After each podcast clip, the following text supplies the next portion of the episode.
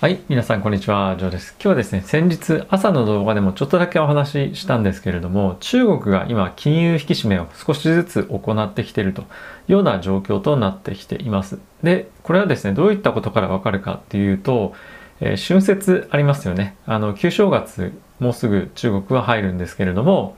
えー、こういったタイミングはですね、通常であれば、え現金皆さんですねたくさん手元に持たせて、まあ、日本でいういわゆるお年玉みたいのをですねいろんな人に配るということが、え、多々あります。今ではもちろんですね、え、WeChat ですとかそういった電子マネーを使っての支払いというか、え、レッドポケットっていうんですけども、ま、そういったものを渡すというようなことも行われてはいるんですが、まあ、引き続きですねやはり現金文化っていうのは、まあ、こういったタイミングでは残ってるというわけなんですね。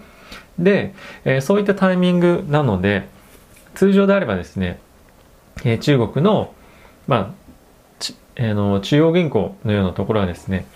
各それぞれの銀行に対して資金の供給っていうのを通常であれば行っています。例年であれば。ですが、今回はですね、大規模には行わなかったというわけなんですね。じゃあそうするとどうなるかっていうと、銀行はですね、中央銀行からではなくて、いわゆるマーケットから資金を調達しなければいけないとでそうなってくると、えー、やはりですね銀行がたくさんの人が借りるとなると貸す側としてもですねもう少しじゃあこれだけ需要があるんであれば高く貸せるんじゃないかっていうことで金利がですねじわじわと上がってきているというような今状況となっています。でじゃあこれ中央政府としてはどういう意図があるのかというとやはりですねここ最近コロナの後、まあ、コロナ中もそうだったんですけれどもえー、不動産の価格がじわじわと一部やっぱ上がってきているということもありますし、あとはですね、若干株式市場も過熱感っていうのが出てきているというふうに言われています。で、やっぱり僕もここ最近注目しています、フートゥーとか、非常に株価すごい強いんですよね。なので、えそういったところからも見えるように、若干過熱感出てきてますよというのが、え皆さんもおそらく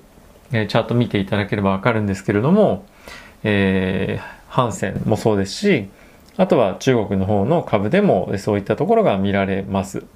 なので、え今ですね、ちょうど、まあ、株式市場どんどんどんどん世界中で、まあ、上値を狙っていくというような状況になっているんですけれども、まあ、中国もですね、ちょっと上値が重いような状況に今なっています。なので今後この引き締めがどれぐらい続くのかっていうところもやっぱり重要だと思いますしもしかすると何かしらの、ま規制っていうのが突然いきなり入ってくる可能性もあるんではないかなというのは注,、えー、注意しておかなければいけないポイントなのかなと思っています。で特にですねここ最近ゲームストップですとか、えー、ブラックベリー AMC なんかのえー、出来事がですね、まあ、ロビンフッター関連の出来事が中国で起こっていましたよね。で、ああいうのと同じようなことが、えー、中国でも起こってもおかしくないんじゃないかなと思ってますし、中国政府としては僕は個人的にこれ意見なんですけど、警戒してるんじゃないかなと思っています。なので、フートゥーとかはですね、今皆さんに以前アプリをご紹介したように、SNS の機能がアプリ内でついているんですよね。そのトレーディングプラットフォームっていうところと、あとはチャート見れたりとか、いろいろ機能がある中の、まあ、一つの非常に特徴的な機能として、アプリの中にいろんな人が意見とか、まあ、何かしらをコメント、ポストできるように、SNS の機能がついています。そこで、みんなトレードしながら意見を交換できるっていうようなプラットフォームになってるわけなんですよね。なので、もしかすると、こういったところに今後規制が入ってくる可能性があるんじゃないかなとか、あとはですね、 margin trading ですね。アメリカではよくありますけれども、えお金を、まあ、持ってる以上の額をえ取引できるように、金融機関というか、まあ、そのえトレーディングプラットフォームを通じてお金を貸したりとかですね、いろんなまあ、利益の儲け方っていうのが、証券会社ではあると思うんですけども、えそういったところに対しての規制とか、まあ、いろいろ何かしら入ってくる可能性はあるんじゃないかなと思っています。またボラティリティが非常に高まってきているということもあって証拠金の入れる額とかっていうのも、まあ、個人に対してもそうですし金融機関に対してもリクワイアメントを少し上げるというようなことも、まあ、将来的に考えられるんじゃないかなと思っています。そうなってくると、まあ、これ短期的になんですけども、株価がですね、フートゥとかは一時大きく下がる可能性もあるんじゃないかなと思っていますし、えそういったところは何かしら中国市場に引き締めが入るっていうのは、え警戒しておくべきなんじゃないかなと思っています。で、えこれ中国の市場であればどこでもあるあるんですけれども、え今回ジャック・マーがいろいろやられましたよね。で、ああいうのもなんか行き過ぎたりとかすると、やはり少しここは引き締めとかないといけないなというような、え、政策を取るんですね。なので、え、目立たないようにどんどんどんどん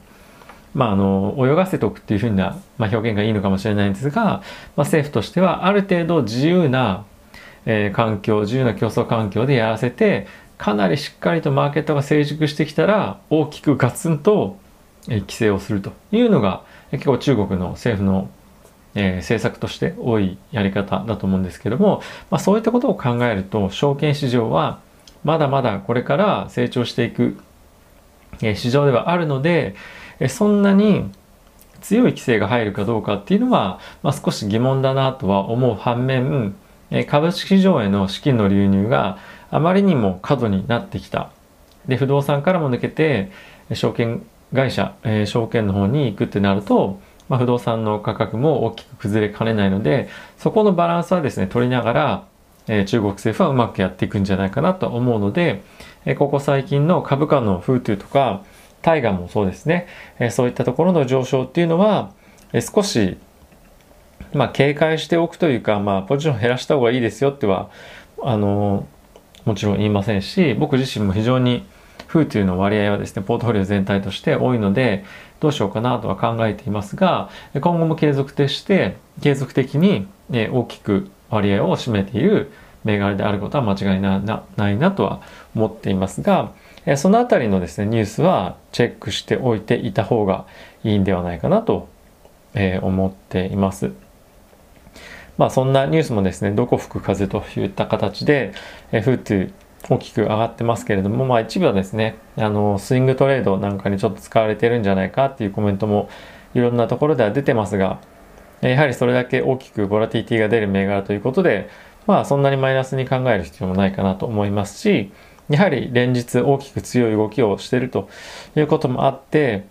うん、なかなかちょっと入りづらい、えー、銘柄ではあるんですが、まあ、引き続き僕は、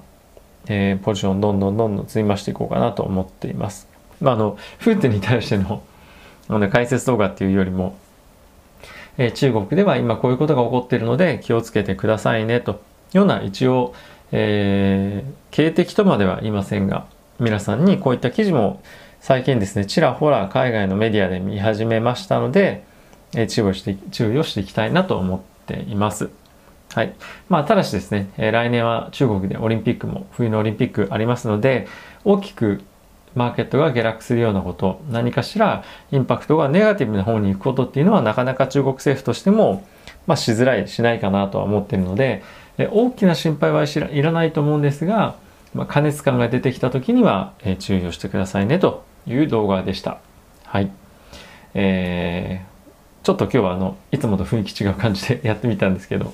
えー、もしご意見いただけたら嬉しいです。ということで、えー、今日も動画ご視聴ありがとうございました。また次回の動画でお会いしましょう。さよなら。